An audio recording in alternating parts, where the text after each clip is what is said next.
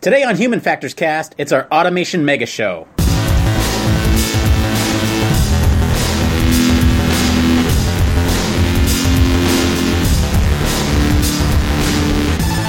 Welcome to Human Factors Cast, your weekly podcast for all things human factors, psychology, and design.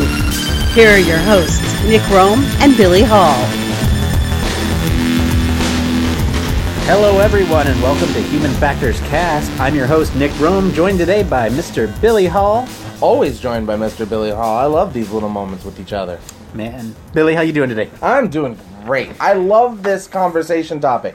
I think you, you've been like a kid on Christmas over this topic. I, this is awesome. I can barely contain my excitement.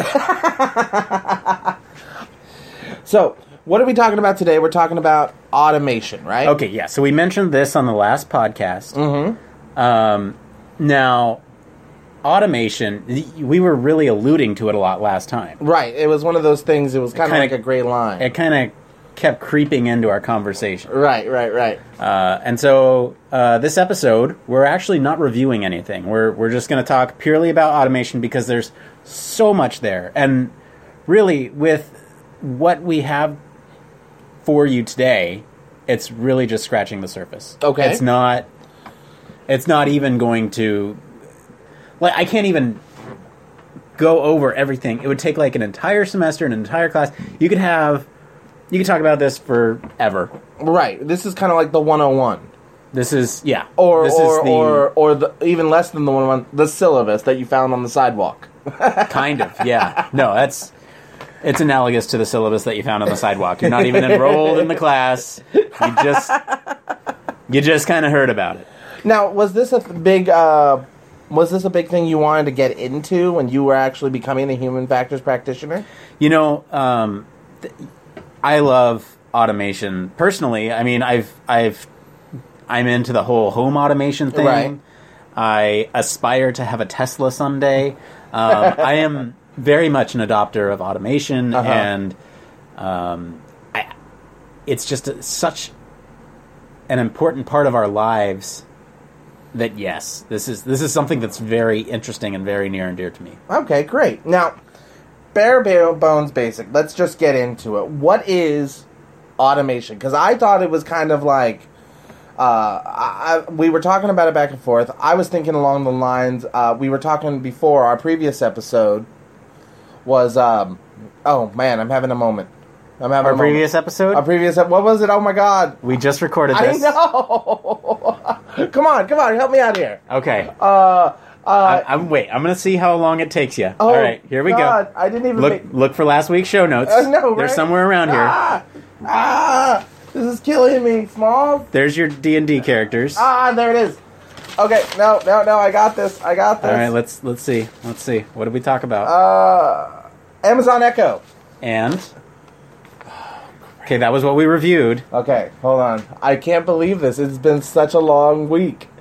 Oh, so don't. Why are you doing this to me? I'm just going to give you a little hint. Okay, it had something to do with computers. Computers, compu- uh, Don't all our shows technically have something to do with computers? Technically, all our shows do. So that really wasn't a hint. Yeah, that I was mean... a terrible hint. You're a monster. I am. Okay, come on, help me out. What is okay, it? Okay. What is it? What is it? Uh, let's play twenty questions. Go. Okay. Uh, it, we did the Amazon Echo. Yes, correct. Uh, we did. No, hang on. Let me let me say what's unique about the Echo.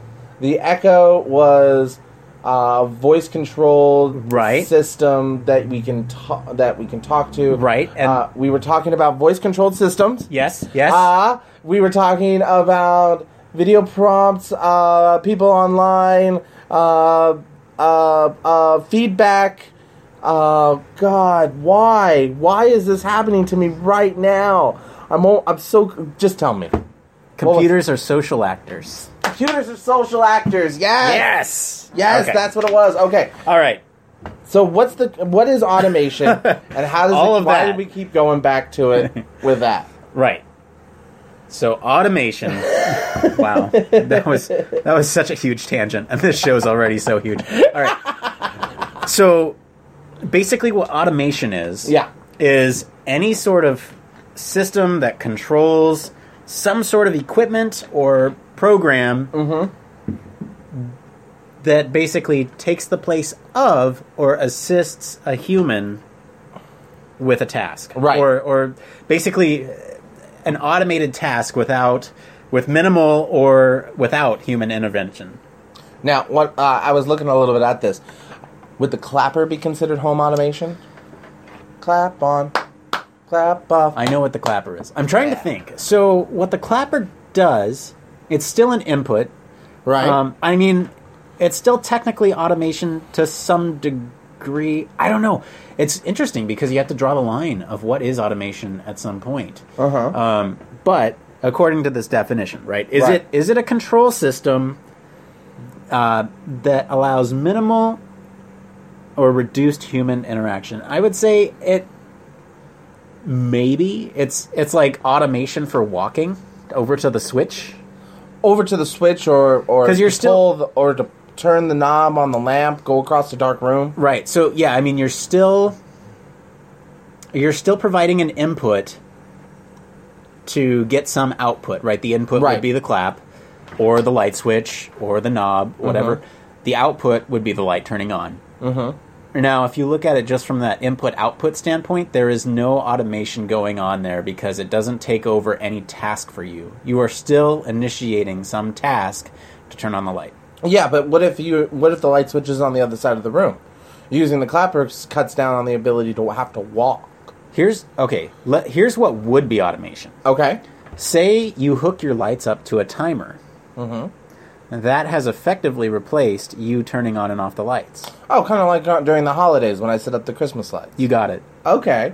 All that, right. That would be considered automation. I, I wouldn't consider the clapper automation because it doesn't really take place, take any action for you.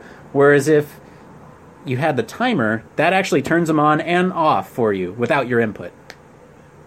Uh-huh. Okay. I just like the idea of having a clapper. I mean, do they even still sell those? Oh, I'm sure. I imagine so. Okay, so control systems operating equipment with minimal or reduced human inter- in, um, intervention, right? Yes. Light switches, on and off switches, things like that. No. No? No. Okay. Like we just talked about, it's anything that takes place of a task. So the the timer would uh-huh. be a piece of automation. Um, it would be...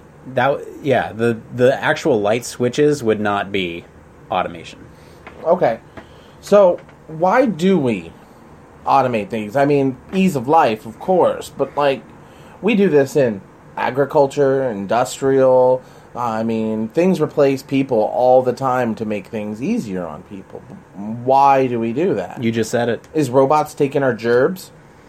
They took our jobs. They took our gerbs. So, one of the primary reasons, of course, is to save, you know, the humans from doing all this hard labor. Um, you know, it also, there's there's a ton of benefits to automation, right? So, one, you don't have to pay the person to do it. Mm-hmm. Two, you save energy, uh, you know, and with automation, oftentimes there's less mistakes that are made because we're human. Mm-hmm. And what do humans do? Make mistakes. All the time. Right. So there's also a sense of consistency in that. Yes. If we automate a, especially, a machine that stitches together pants. Especially for repetitive jobs, yeah. Mm-hmm. You want that thing to be do the same thing every time. Mm-hmm. Humans are really bad at doing that. Right, right, right. Really bad. So why would you not want to automate a system to do that for you? From the perspective of the business owner, that makes a ton of sense, right? Right. From, I buy one big machine... Even though it may cost more than a year's salary of an employee. It might cost more up front, but in the long, long run, run... I'm saving a bunch of money on that. On materials, because they didn't mess up on it. On energy, because you don't have to pay the... or Sorry, on, on labor, because you don't have to pay the human to do it. On energy, because... I mean... You know, the machine can probably do it more efficiently than the human could. Mm-hmm. It just does it really fast, and you can get more output for that. Okay. So, yeah, basically, I mean, it's used to eliminate these boring jobs, these dangerous jobs, right? Mm-hmm. Working in a factory is dangerous. Right, right, right. Automating things helps save human lives, right? So that's good, too. And it's also... It also is used to replace unfulfilling jobs. Ah, yeah, we've all had those soul-crushing jobs and things like that. Right. So I, I can see where this is coming from. Right. Now, is there some sort of, like, hierarchy or level of automations? Yeah, that's... Yeah, so there's these levels of automation, and these... These, to me, are really cool. So what these are, are uh, these are varying degrees uh, by which automation intervenes with a process, right? So, uh-huh. um, or or it's varying degrees of human input to a system, right? So it's a, it's a range from one to ten where, you know, at the at the low end of the spectrum, the human basically has all control of the task, and they basically let... Um, You know, they, they, there's no computer or no automation intervention. Okay. So right. Kind of like if, like, pressing a license plate. You always see that guy pull a switch, thing comes down, presses the lightning, license plate this right is, perfectly. This is, this is turning on a light. There is no oh, automation. Okay. There is no automation there. Okay, okay. Right? All the way up to level ten, and this one is kind of scary to me. Um... And you'll you'll see why as soon as I as soon as I read it. The computer does the action if it, the computer, decides it should be done. The computer tells the human operator only if it, the computer, decides to let the human know. Nope. You're nope. out? I'm out. You're out? Skynet. that's, Skynet. That's incredibly scary to me. Now... I can see how this is idea of working. Now, in the basics idea that I know of science, if, like, for example, the computer decides that the coolant needs to be flushed in, um, I don't know, a reactor of some sorts, right? It would be, it, it would, it would just know to do it when it decides that it gets to a certain temperature, a certain degree, it would just do it. How about this? There's a fighter jet pilot. Uh-huh. You know, I work a lot in the military. There, this Making is an, mechs. This is... Maybe. I cannot confirm nor deny. There's, okay, so there's a fighter jet pilot, right? Mm-hmm. Let's say this fighter jet pilot mm-hmm. hits something insane, like eight G's, and they lose consciousness. Okay, okay. Do you want the, the automated system to go, hey, human, I'm waiting for your input before I start to automate this task of recovering the plane? Mm-hmm. Or do you want it to decide... Oh, the com- the human is out. I'm going to level this plane off and make sure this human doesn't die. Oh, okay. So it's kind of like a fail-safe type of thing. Kind of. Now, the last part of that. Right, so... The computer tells the human operator only if it decides the operator should be told. Yeah. How does that... Well, that's that's the scary part, is that the computer itself is deciding whether or not to tell the human what it has done. Does it have a moral dilemma? Does it sit on the stoop with its friends with a coffee in its hand saying, I don't know what to do? Are algorithms moral dilemmas? Ooh, we're just making up episodes as we go along. We, we are. Just, that's what that's what you get when you listen to our podcast. We just print ideas. Yeah, and so so all these levels, they actually play into the way that humans process information, too. Mm-hmm. Okay. So, you mentioned playing a role, right? You mentioned humans processing information, how they do that, and the automation plays a role. What do you mean by plays a role? So, the the automation can come into any part of the human... processing uh, mm-hmm. process, I guess.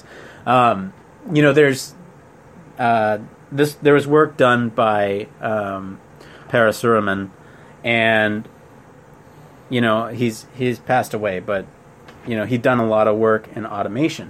And he has a cool name. He does. Um, but there's there's basically he came up with these four ways basically that automation can come into.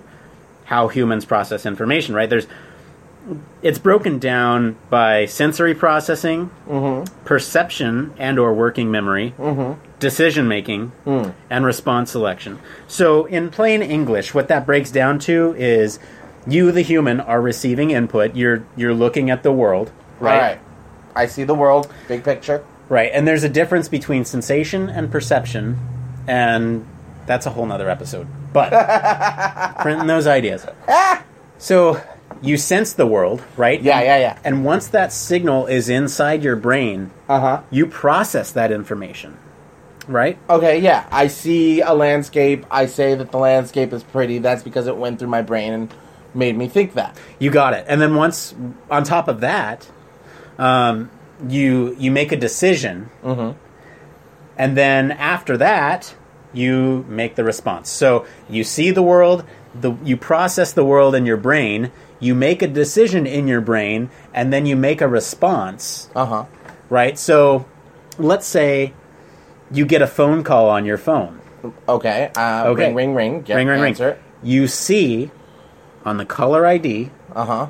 it's your girlfriend calling you in the middle of the podcast. Uh-huh. Then you... in your brain, you process that information. Uh-huh. Right? In my brain, I make a decision not to respond to that message, and then my physical response is not picking up the phone. Right. And then later on, it can lead to other responses. Right. Well, I just want to thank Justine right now for providing me with that excellent example in the middle of our podcast. Um, so, yeah, I mean, that. Now, here's the thing. Automation can come in at any any part of this process, right? Okay. So, so let's say in that sensory processing, mm-hmm. you can have a task automated for that, right? Okay. Uh, so let's say you have a display with a ton of information. Mm-hmm. Now, what information is, is relayed to the human? Well, that's all automated based on the situation, right? So let's say, let's say, for example, you're driving along in your car, uh-huh. and you're just driving along, and you see the speedometer, and you have a digital display, right? Okay, yeah. Okay. And all of a sudden... fancy. You see a a display pop up that says low fuel. Okay. Right? And it's not just your gas tank. It says you have this many miles to get gas. Uh-huh. Right? So that is automating what information the human sees, right? Mm-hmm. So... the computer's deciding, do I show this? No, we're not low enough on fuel yet. Do I show this? No, we're not low enough on fuel yet. Okay, we're getting pretty low. I'm going to show the human this this display. Right. I'm going to talk to the human. Right. Human makes up his mind. Right. And and then that, uh, you know, there there's these different levels, right? We can go all the way through them. But it, there's a lot of automation involved in decision-making as well as response selection, mm-hmm. right? And and... the whole point of this is that you can have varying levels, right? You can have, let's say, for example, I'm going to use that car example again. Mm-hmm. You know, in the sensory processing stage, it uses high automation, it uses a higher level of automation because it's deciding what to show you. Mm-hmm. Now, your response, whether or not to go get fuel or not, the car's not going to do that for you. I see, I see. You're, you're. It's going to be a low level of automation on that stage. So just like the idea of like uh, my cell phone. My cell phone tells me when my battery's at fifteen percent. Right. I can set it to actually tell me when it's at thirty, fifty, or sixty, or seventy percent. Right. And it, I can tell it, tell me this when this happens. Yes. It analyzes my battery all the way up until that moment happens. But it doesn't actually change the process when it happens there. Or... or I can set it to like a night mode, and when it decides what time it is or it's dark enough, it'll auto-set my brightness on my phone. Right. So that's a form of automation. Instead of me physically doing it myself... yes. You got it. It takes care of it for me. Yeah. I'm learning things here, people. I am learning things. Yay! Yay! Okay. All right. So... do you trust automation? Well, I mean, like, what is that old tech support line? It's like T R eighty. It's the idea of, like, there's a trouble between the keyboard and the chair is the problem with the computer. You know what I mean? Yeah, I know. Like, it's, uh... what is it, like, I want to say it's like T R I eighty or something like that. That might actually just be U fifty-three R. Yeah, yeah, U fifty-three R. I think. Uh, something along those lines. It's a U fifty-three R problem. So I understand that it's us making these problems. But it just seems like sometimes we, it might, wouldn't it be considered the idea of overcomplicating it? I mean, like the fuel gauge system. We're adding computer chips. We're adding a computer. We're adding wires. We're adding sensors. We're adding wires to that. Sensors, nuts, bolts, connectors on something that we go down the freeway and take a lot of stuff with us and run over things and sadly maybe even hit poor woodland creatures once in a while. Stupid skunks. But I mean, like, all that sort of stuff happens to our cars, and we're adding more to it when we can simplify it, and it's just a combustion engine, which can break down, but that's years and years and years of development, right? Do you drive an automatic? Yeah. I you can't really get a stick anymore. Do you know what an automatic does? Yes. Oh, you got me there. I, it's not like I it's not like I wouldn't drive a stick. I mean, my car has electric seats and things like that. That's not by choice. That's because, once again, people want that so much because they think it's easier. But those things are problems. Like right now, my driver's side window's busted. Why? Because I have an automatic window. And the little button switch doesn't work anymore. So I have to pay seventy bucks to get that thing replaced. And if I took it to a mechanic, that's like three hundred dollars. So automation does come with a pitfall because of the fact that these things break down, right? Yeah, and it's interesting. So there's a whole field on trust and automation. And uh-huh. like I said earlier, we are just scratching the surface of all this stuff, right? I mean... I just don't know if I can trust it really, though. So, you know, people can overtrust or undertrust automation. Uh-huh. Um, and, you know, there's a... If, for example, I mean, do you trust your phone to route the phone number that you just dialed to the correct number, right? There used yes. to be an operator for that. Yeah, yeah, yeah. Okay, sure. So, like, on that level, sure. But when I see your point when it comes to mechanical automation, because there are a lot of fail-safes. But that that's or that's or, sorry, not fail-safes. There's a lot of failure modes. But when you when you think about all this stuff, I mean, there is they they tend to make these things modular so that you can replace a part in the system and not just replace the whole system. Well, it's like this. Like, one time we had um, a major blackout a few years ago here in California. I don't know if you were here for it, but we had a major blackout for it, right? And the problem was is that a lot of cell pro- a lot of cell towers were an issue, okay? A lot of people had cellular problems because there was a power outage, there was a big storm going on, things like that, or when there's a crisis. Back in the day, we used to have landline phones, right? Yes. Problem is, is that if the power went out, landline phones go out, right? But then we made those cordless phones that have a little bit of a battery in it, okay? So there's that, it creates one problem. But now we have cell phones. If my cell phone tower or a couple of them go down for some reason, I'm S O L. I don't have a landline anymore and things like that. We're dismissing older technology for newer technology. And see, that's the thing. What happens when these things go wrong? Well, in your example, we got complacent with how, you know, our phones worked. Mm-hmm. We got complacent that no matter when we picked these things up, it would always do the automation task that we were expecting it to. Mm-hmm. And so when it misfires, mm-hmm. we're expecting it to not do that, right? And then, you know, it could go the other way too, right? Like, let's say let's say for example your phone frequently didn't go off when you pressed the call button, right? Those oh. those would be like a false alarm, right? Like, you initiated it but it didn't go off. Mm-hmm. Um, or it gave you a notification but it was it didn't really have whatever the notification was. Like, you got a new Facebook message Um, from one of our listeners. Oh, wait, we didn't actually get one. We got seven, and it only said one. Okay, yeah, yeah, yeah. I've seen that happen. Yeah. Like, so, in my, uh, like, where I work, sometimes we have, like, places that are cell phone dead zone for reasons. So, you know, my cell phone won't work in that situation. You know what I mean? Right. So it's one of those things I'm not used to, and it's kind of annoying when it doesn't happen. Even though I know it's not supposed to, it's still a pain. But, I mean, like, what kind of ways can automation be used in design? Right. So, right now, there's... It's a huge field of how we can, you know, integrate integrate the human into automation processes, right? And there's there's a whole business area at at my work that's dedicated to just this oh, problem. We gotta get him in here one of these days. We should. Um, like all of them. all like eighty, ninety, one hundred of them. The whole... No, we're like fifty employees. We gotta get all ten. So, I mean, you, you know, in design, uh-huh. right, we have to take careful consideration how the human plays a role in the automated system, right? Okay. Are they just providing a trigger? Do they have some sort of decision that they have to make in this system that an automated uh, uh, that an automated process helps them with, right?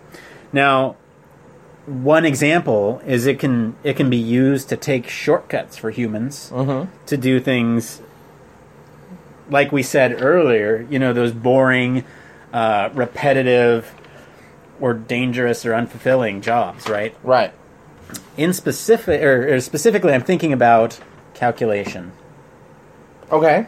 The calculator automates calculating for a human.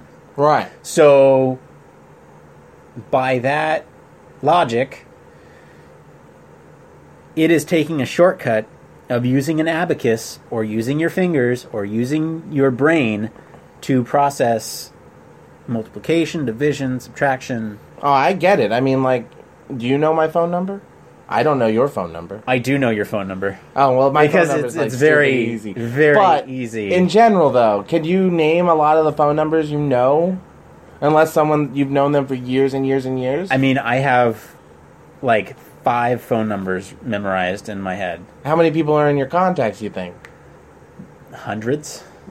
That's the thing. We don't have to memorize phone numbers anymore nearly no, we as don't. much. We don't. You know, I mean, when's the last time you saw a payphone? That's a good question. Like, I've seen, I've seen one, but I was in, like, a weird place. You know what was... We don't talk a lot about, like, pop culture on the show. But we should. We should. But I was watching Stranger Things. Have you watched that? You know, I've been meaning to. It's been getting a lot of press. Oh, it's so good. It's so good. I really gotta watch it. Everyone says it's amazing. It is. Like, after the show, I will sit down and watch the first couple of episodes. I promise. Oh, good. good. I mean, it like captures the spirit of the eighties perfectly. Okay. Like without pandering to them. Like it, it does it. It's so good. Well, I mean, like one of the things that I, I talk about with the of that idea is, I mean, and going back to the idea of automation.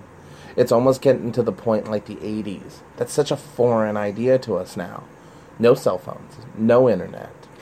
Everything we had to do on our own. If you wanted to research something, go to a library, sit down, yeah. find the books. Hope to God that the books are in the place that are, the library has them. Or wait for weeks for the library to transfer it. Or transfer it, or... Or use those old... I used, because I'm kind of a library nerd. I love library sciences. But, I mean, like, I, I use those little data feeds where you slide the different newspaper articles or oh, so college cool. and the little data readers. I, I use those things. I haven't actually used oh, them. Oh, they're so much fun to look at. I'd imagine like so. That. Anyway, Stranger Things has that. But they also have a payphone. That's probably the last time I saw a payphone. All that oh, that's what we're going from. Yeah. I was talking about the ideas of before automation. I was still trying to be on topic. Way to go on tangents. No, I'm just kidding. I'm always the one who goes on tangents. It's okay to do tangents on this show. I think it so, would, it's what makes us human so, and not automated. It's not an automated podcast. I fear those days. But, I mean, like, okay, so we were... You're talking about the idea of it's a big field. And when you say field, I'm thinking it's creating a lot of jobs for people, right? Yeah. And and the idea of it is, is that it's interesting because we're taking... I mean, like, the quick checkout stand. I've always been a little weirded out by that quick checkout stand, okay? Because we're not necessarily, you know, walking through the door and it's taking the money out and scanning all our items that are in our cart. Right. You still have to scan the items. It's it's, it's basically... On... We're basically doing the cashier's job with a yeah. computer prompt. Yeah. Now, let me ask you this. Is the cashier's job absolutely necessary? That's the thing. Is, Is it? I... I, I mean, like, I and I fear that. I hate using them because I'm like, if we all start using them a lot more often, people are going to be like, I don't need to. Like, I, I, I went into a Fresh and Easy. That That's all they had. Wow. Where did you find a Fresh and Easy? Aren't they all, like, Well, oh, it was a while ago. Okay. Okay. Leave right. me alone. Okay. Their food was... was amazing. Did you ever buy their stuff? Great stuff. But, I mean, like, I went in there, and they had, like, two people Dude, who would help you through it. Really quick. They're out of business. They're not going to give you free stuff for saying it on the podcast. I can dream. They'll make a comeback. I believe it.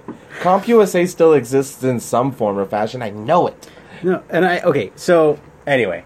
You were saying that... But, I mean, like, I go in there, and they had no cashiers. They right. don't have cashiers there.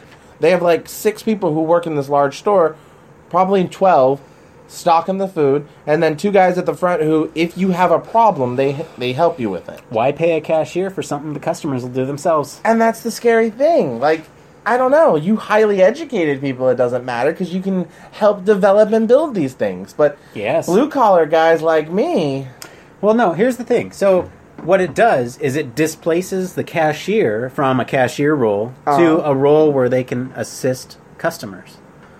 Okay. Right? So it actually just it just moves people around. It doesn't necessarily get rid of jobs in the sense that mm-hmm. you're thinking of.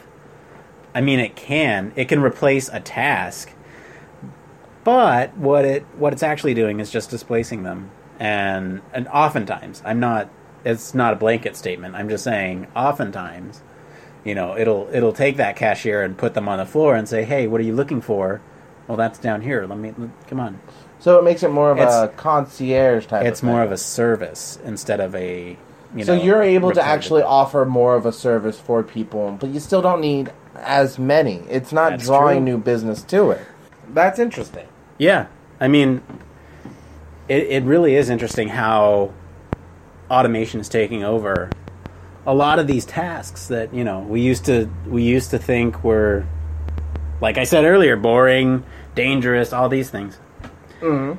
And and you know what's really interesting too is that um, you know there's varying levels of automation, or re- not really varying levels. We already talked about the levels, but this is more like of adaptive. Uh, so like let's say let's say you are in a system, right?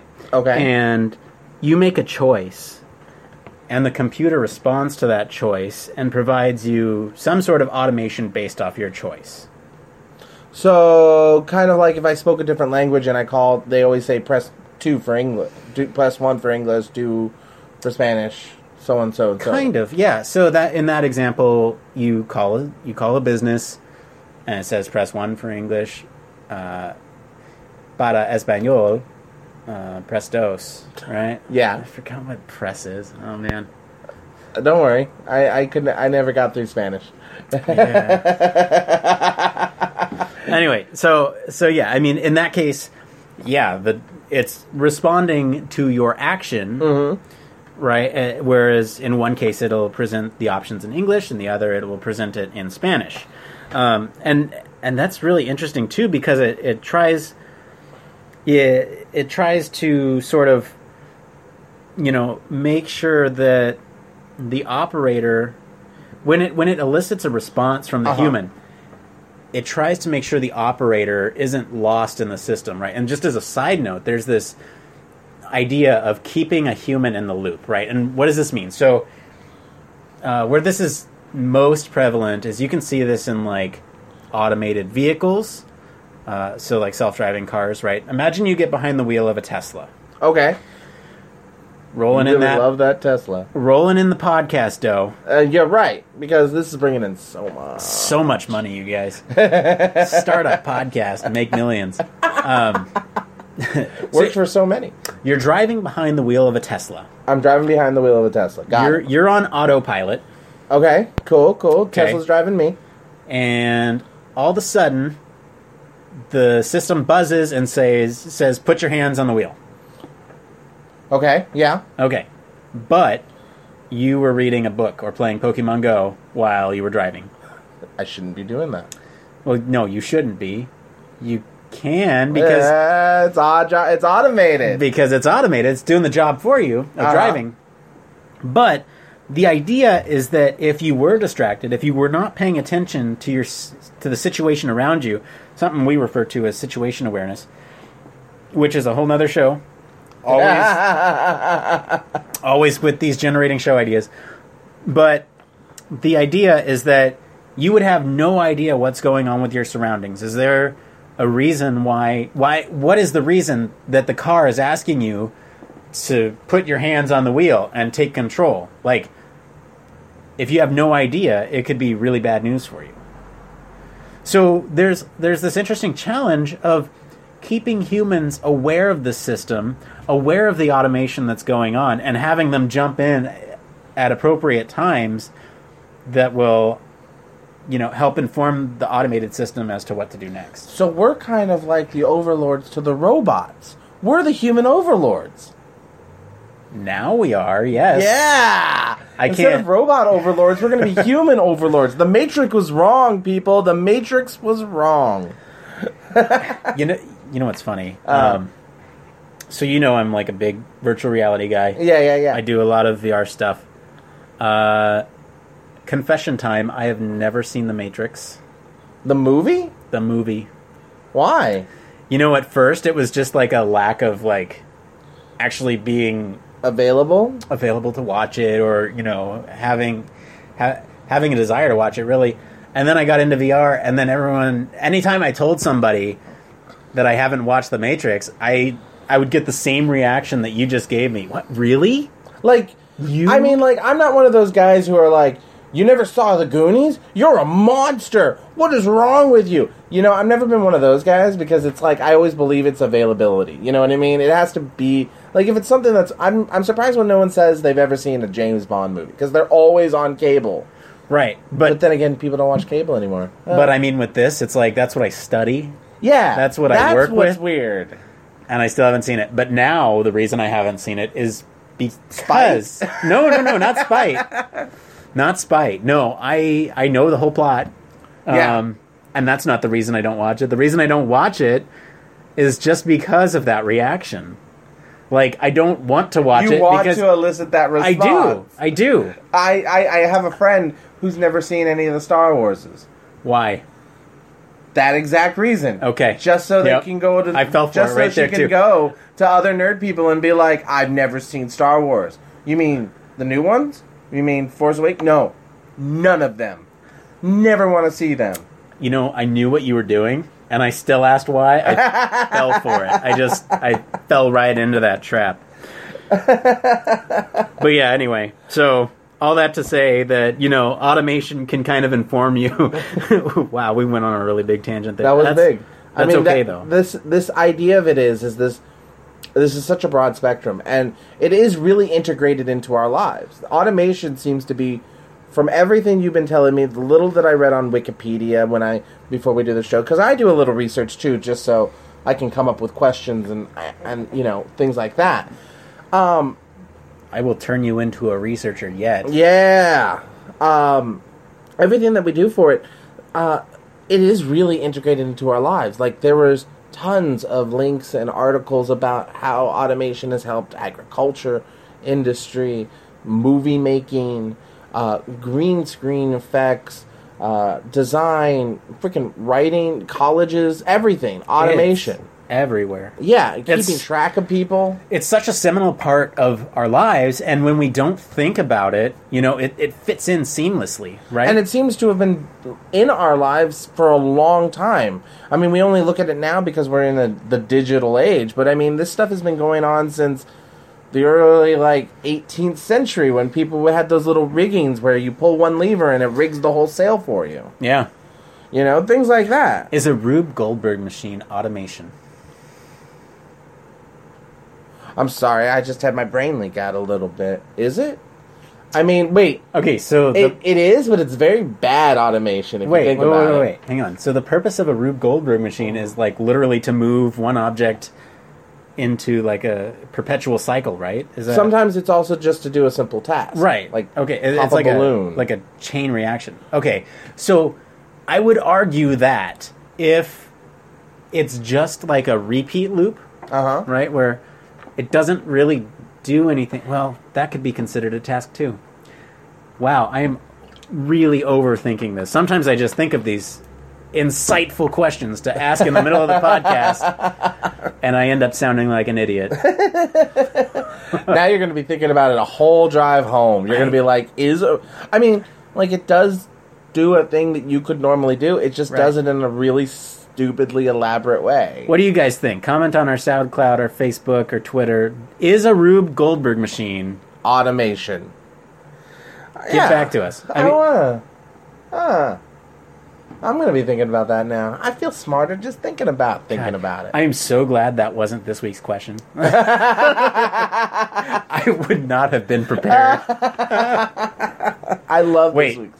It's not this week's question. No, it's not. Okay, no, good. It's not. Okay. That would be that would be awesome, but just to stump you like that. But still. Now, we've talked about a lot of the things and how automation is intricate in our lives pretty much now. Yeah. But applications of automation. Right. So I think we already touched on to a lot of them, right? Right. But, I mean, there there are these things like um, Tesla self-driving cars, uh, like Google's car, but it doesn't. It's not just limited to that. You know, there's there's other vehicles. Um, I think Mercedes is coming out with a, or maybe it's Volkswagen. Mm-hmm. I'm not sure. They're coming out with a self-driving bus, so public transportation will be automated. Wow. Um, like, we don't have to unionize machines, you know what I mean? No, we don't. I mean, like, the only it's only a matter of time before we automate the process of making automation machines to the point that we can have those people, anybody who's not as educated in automation, work the machines to make automate. Does that make sense? It's yeah. kind of like falling in on itself. But I mean, I, like... But w- what if you make machines to work on the machines? Automated machines to fix automated machines. You know, I'm having, like, flashbacks of that Wall-E movie now that's kind of frightening. Have you seen that? I have. Yeah, you know what Every, I'm saying here? Everyone's really tubby. Yeah, we're really tubby, so, I mean, it goes with it. We're halfway there. We're men of the future, right? That's right, ladies. Of men the of the future. future. Um, but, I mean, like, one of the things that I came up with while we were actually even talking about it while we're filming... One of the things of automation I didn't even think about was, we mentioned it earlier, one of the earliest forms of automation I think I remember that's gone now is phone booths. It replaced the idea of being able to actually have to either physically go to someone's house or go home because you got uh, needed to call somebody. I guess if you break apart automation into its simplest form, which is replacing a task, although... A phone booth isn't a control system. I mean, it is, but it's not... It's, it's got buttons, dials, and... Yeah, but it's not a control system for the walking. Or transportation. Is this kind of like the clapper situation, though? So, what a phone booth would do is automate... Automate yeah. physically going someplace. To somebody's house. Or having to go back home. Like, if you forgot eggs. Okay. I see what you're saying. All right. I don't know. That's would, a good question. It's it's almost a philosophical question, right? I mean, well, that's what the things I'm coming up with. I mean, we've done a lot of automation. Like, what's the earliest thing, uh, um, invention of automation you can think of? Well, there's... um. So I, I know the term automation was really big when Ford first came about, and they came up with these assembly lines. Assembly right? lines, yeah. Um, and that's that's really when the term kind of started getting steam. But, ha ha. Um... But I, I'm I'm positive that automation has been around before that. I mean, I, I don't know. I I couldn't answer that question on the fly. I'd have to research it a little bit. Well, I mean, like, that's the thing. There's a lot of forms of automation. Like, I was looking at... I'm going to look it up right now. I'm on my phone. I'm a terrible person. But, uh... You're looking at your phone while we're on the podcast? I know. Did you know Wikipedia has a wiki? A wiki for... That's so meta. Yeah, right? Automation wiki. Look, it's the first thing on my Google search because I've gone to it so many times. That's automation. Yeah. Because Auto- it knows what you want to put in. It does, because this is a cool thing that I like. That's a shortcut I'm, for... I'm getting excited about this automation stuff. Automation I'm a little is so bit, cool. I'm a little bit still freaked out about it all, but it's still really cool. Like You here, know You know look, what would be really cool? Mm-hmm. Is if we automated, um, like, everything. And... We just sort of, you know, made these robots who took over everything and ruled us. What? Are you or have you ever been a replicant? I can neither confirm nor deny that. You're a monster. I mean, like... What okay, do you find it? So... Uh, What's the earliest guy, earliest okay, automation?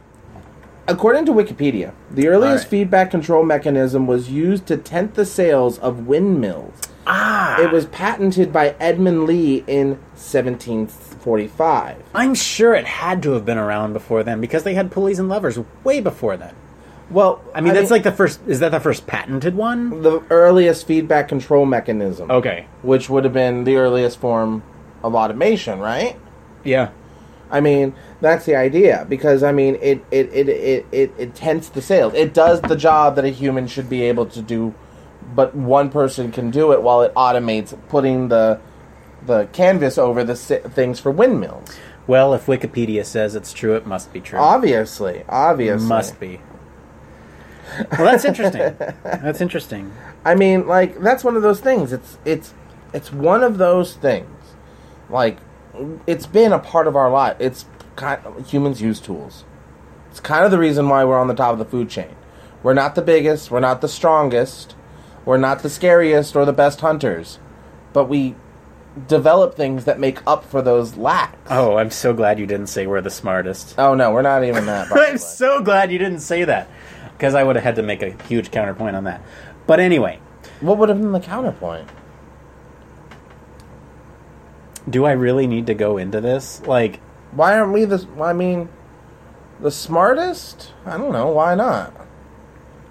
Maybe the more, most resourceful. But... I don't... You think an ant's smarter than me? I'm smarter than an ant. I'll mess an ant up. So... Oh, man, here's a whole nother topic. But no, smartness and intelligence, all that stuff boils down to different factors. And it doesn't necessarily have anything to do with uh, what we're talking about here. So, for example, like a, uh, a person who is musically inclined uh, is not necessary, but like... Or think about savants. Right? Okay. Someone who's very skilled in in something. Right. right? It could be it could be music. It could be um, doing mathematical calculations. But they may be, for all intents and purposes, um, inept when it comes to social right, cues right, right, or, right, right. or something like that. We all know people like that. There's different levels of intelligence, and there's different factors that play into it. Anyway, my point here is that animals have a different intelligence. Like, you, for example, wouldn't know how to follow the snail trail or the ant trail that leads you back to the queen. You wouldn't know what the queen wants unless, I mean, you studied this stuff. I get what you're saying. So so we are not necessarily the most the, the smartest, but we are, we might be the most resourceful. I will okay. say that. I will say All that. All right, I'll, I'll, I'll digress to that one. Anyway. But, what, were, what uh, were we talking about? Oh, uh, uh, we were talking about, I mean, this is a lot of stuff. Applications yeah. of automation. And we were talking about the earlier forms of it. You know? Oh, right, right, right. Okay. I mean, like, I was talking about Bring the idea back. that we we replace certain things to make up for things that we lack. Like right. the it's animal be- kingdom. It's becoming a big part of our life. Right. Right. I mean, you, you know what's you know what's interesting to me um, is this bot movement. So... Like, a lot of our social interactions are now becoming automated. So, like, you can order a pizza with a chat bot. Oh, yeah. I've seen Facebook. that. I don't want to do it just because I don't want to be that guy. It, like, seems like sometimes automations, I just don't want to do it because I don't want to be that guy. You know, I really want to try it. I just want to be like, hi, Domino's, how are you? And see if they, like, respond back. I spent... I spent... Not a whole lot of time, but a, a couple hours on, like, these chatbot sites just to see, like... It's all algorithms. Just to feel human contact? It's... automated human contact. No. I mean, it's all... It's all weird because it's, like... It's all algorithms driving what their response is. And sometimes their responses are just so human-seeming that it's... kind of creepy. We need to have a whole nother chat on robots. Okay, and, yeah, you know, I tell you right now, like, the worst ones is, I mean, especially since I try to run a lot of the social media for this podcast, right? right. Uh, sometimes it's, like, people will hit me up, and I'll be like, yeah, da-da-da-da-da. Oh, yeah, you like the show. They were like, yeah. And then all of a sudden they'll be like, if you want to see my pics, go to this website.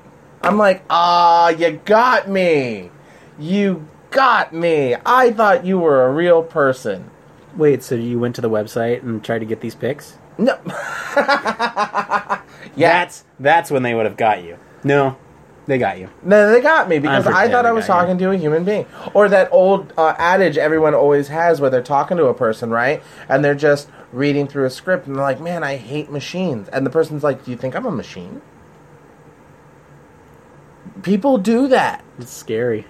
It's creepy because we can't, it's, the lines are starting to get blurred. Wow. Anyway, that's...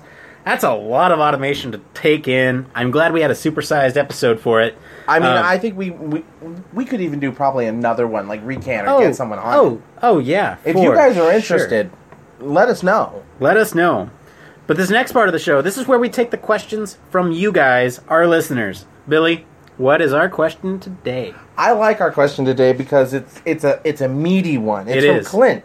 He re- uh, he writes, what "Hey Clint guys." Say? Since you're talking about automation this episode, or, well, he said next episode, because it was a while back. But, he's responding to our last episode. Uh-huh. Uh, how do you guys feel about the euphoria world, where people only have to work because they want to? As more jobs go away, more money is provided to people to do with as they please. Now, the first part of this I was weirded out by. What do you mean?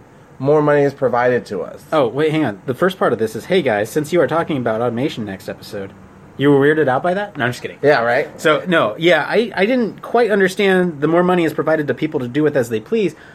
What I kind of understood it as was, you know, it's kind of like a free society. We just, we just kind of have our way with whatever we want. Um, and automation kind of takes care of the rest of the chores for us, right? So we are basically a species that, I mean, we're still policed by robi- by robots, obviously. Obviously. Our um, robot overlords. But, I mean, us humans, we're free to do whatever we want, right? Uh. So it's a euphoria world. So there's no there's no terror. There's no... It's it's perfect. Okay, okay. Right? Right. Or that's utopia. I mean, it's still euphoria. It's the idea that It, there's not a lot of strife. Right, right. I mean... There's not a lot of want or need for things. You go get food because you can. A robot does everything from killing the cow to cooking the meat to putting it in a hamburger and serving it to you. Yeah, but who's And making... delivering it to your house. So, I mean, like, let's say, for example, in the perfect world, in our lifetime, let's say, the whole world becomes automated. Okay. Everything... Uh, the whole world's automated. Yes. All right, I I can go down and get my bean and cheese burrito just how I like it. You wouldn't have to go down there. They would bring it to your house. Okay, let's say I have to do that, right? Okay. You you talk with a chatbot. They chatbot sends it. Yeah. How am I making money? I'm still paying for services, like my cell phone bill, my housing bill. I still have to pay somebody something, don't I? I mean, like... Maybe, I, unless this is a euphoria world where that doesn't exist. Everyone just gets what they want. See, I think this is the part I'm missing. In my head, like, I don't understand the idea of free.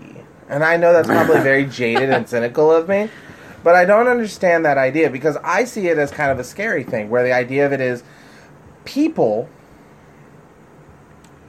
um, so many jobs are replaced by people that we have to figure out a way to take care of them, and then there's sm- less and less jobs for the average person. Like, you're more educated than me in a job. I couldn't do your job. You went to school for a long time to do your job. On the other side of that, maybe you couldn't do my job. But a lot more people can be trained on the job to do my job. You know what I'm saying? Okay, let's get back to Clint's question here, though. Because he's saying, in a perfect world, where everybody gets what they want, uh-huh. right? You know, it, within reason. Uh-huh. Okay, no one has to work unless they want to. That's that's the question he's getting at. So if you want to work, that's fine. Everything else is he, how. Just, that's the thing. I, how don't do I, ask how. He's asking what would if happen. If we all had unicorns, would I fly on a unicorn? I think a lot more people would make podcasts. Look, that's the look. thing. This question really got me. I'm like, I don't, I don't know if it's just like a short circuit in the brain or what. Okay, so look, here's here's the thing.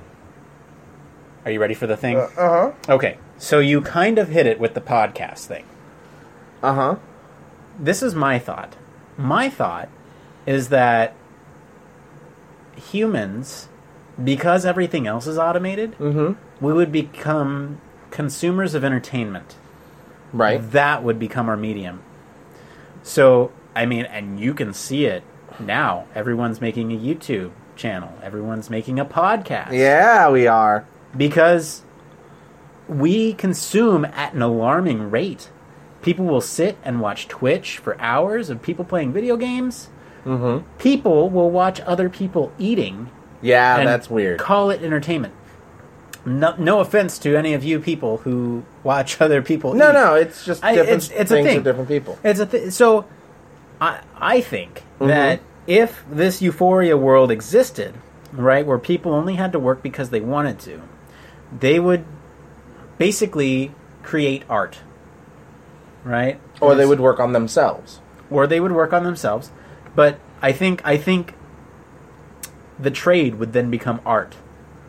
I think you trade one piece of art for another. Everything else is taken care of for you by automation. Automation can never replace the beauty that is human art. I get what you're saying. It's kind of like that old Star Trek adage where uh, uh, uh, Data tries to paint a painting or write a poem.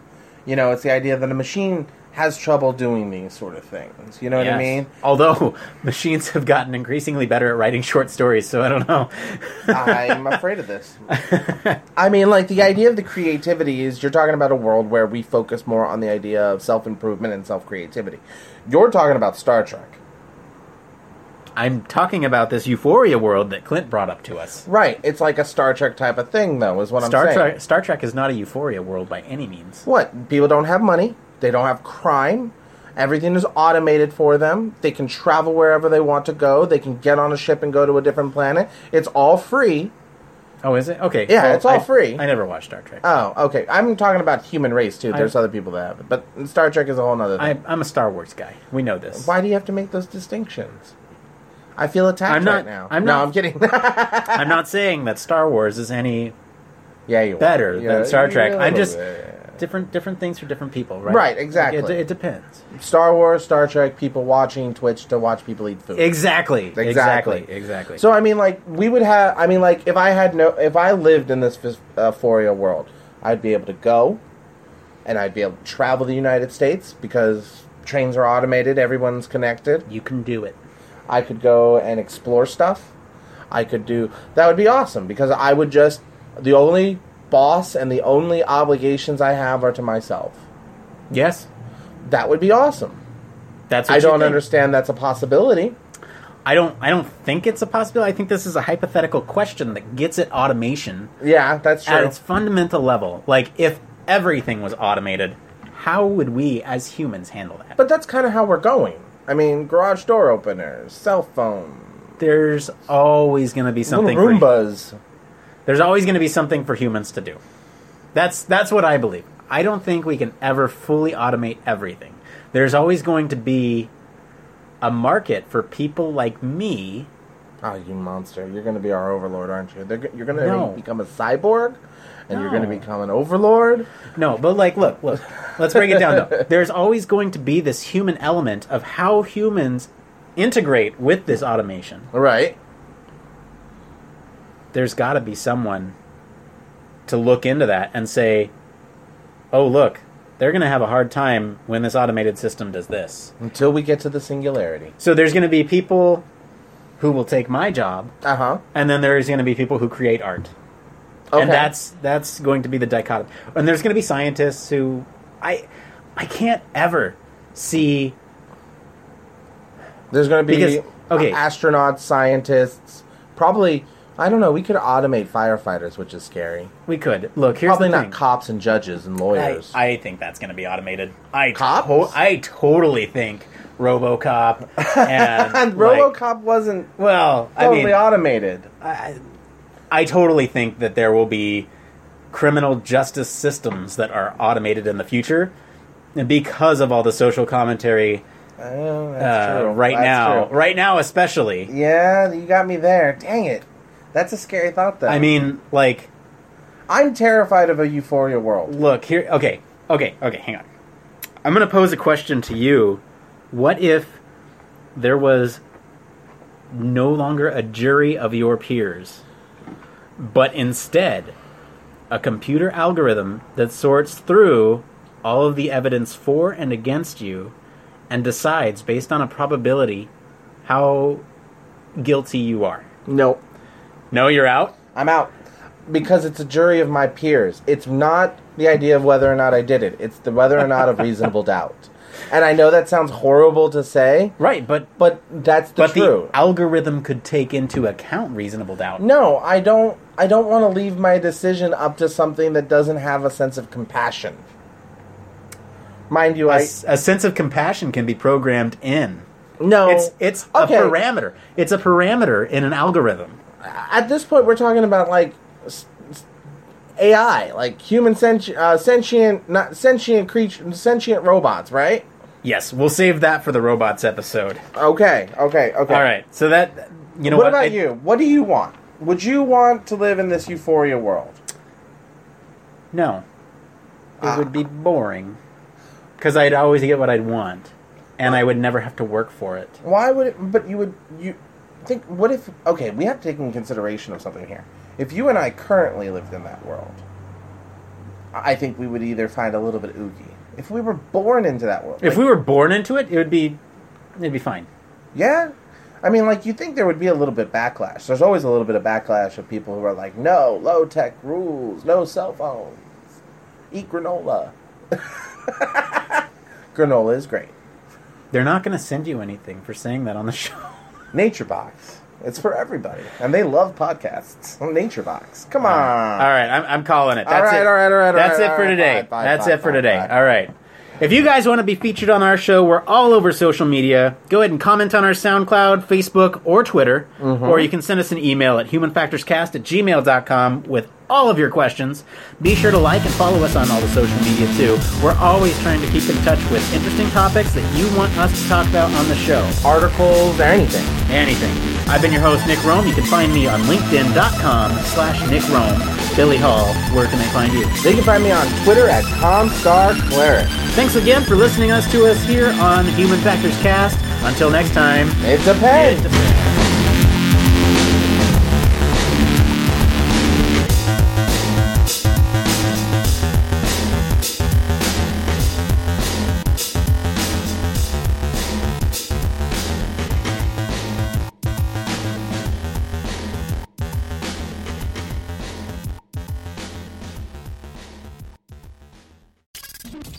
Spacecraft, railway locomotives, nuclear submarines, healthcare, jet aircraft, these are all examples of highly technical systems and organisations, and all have one particular thing in common.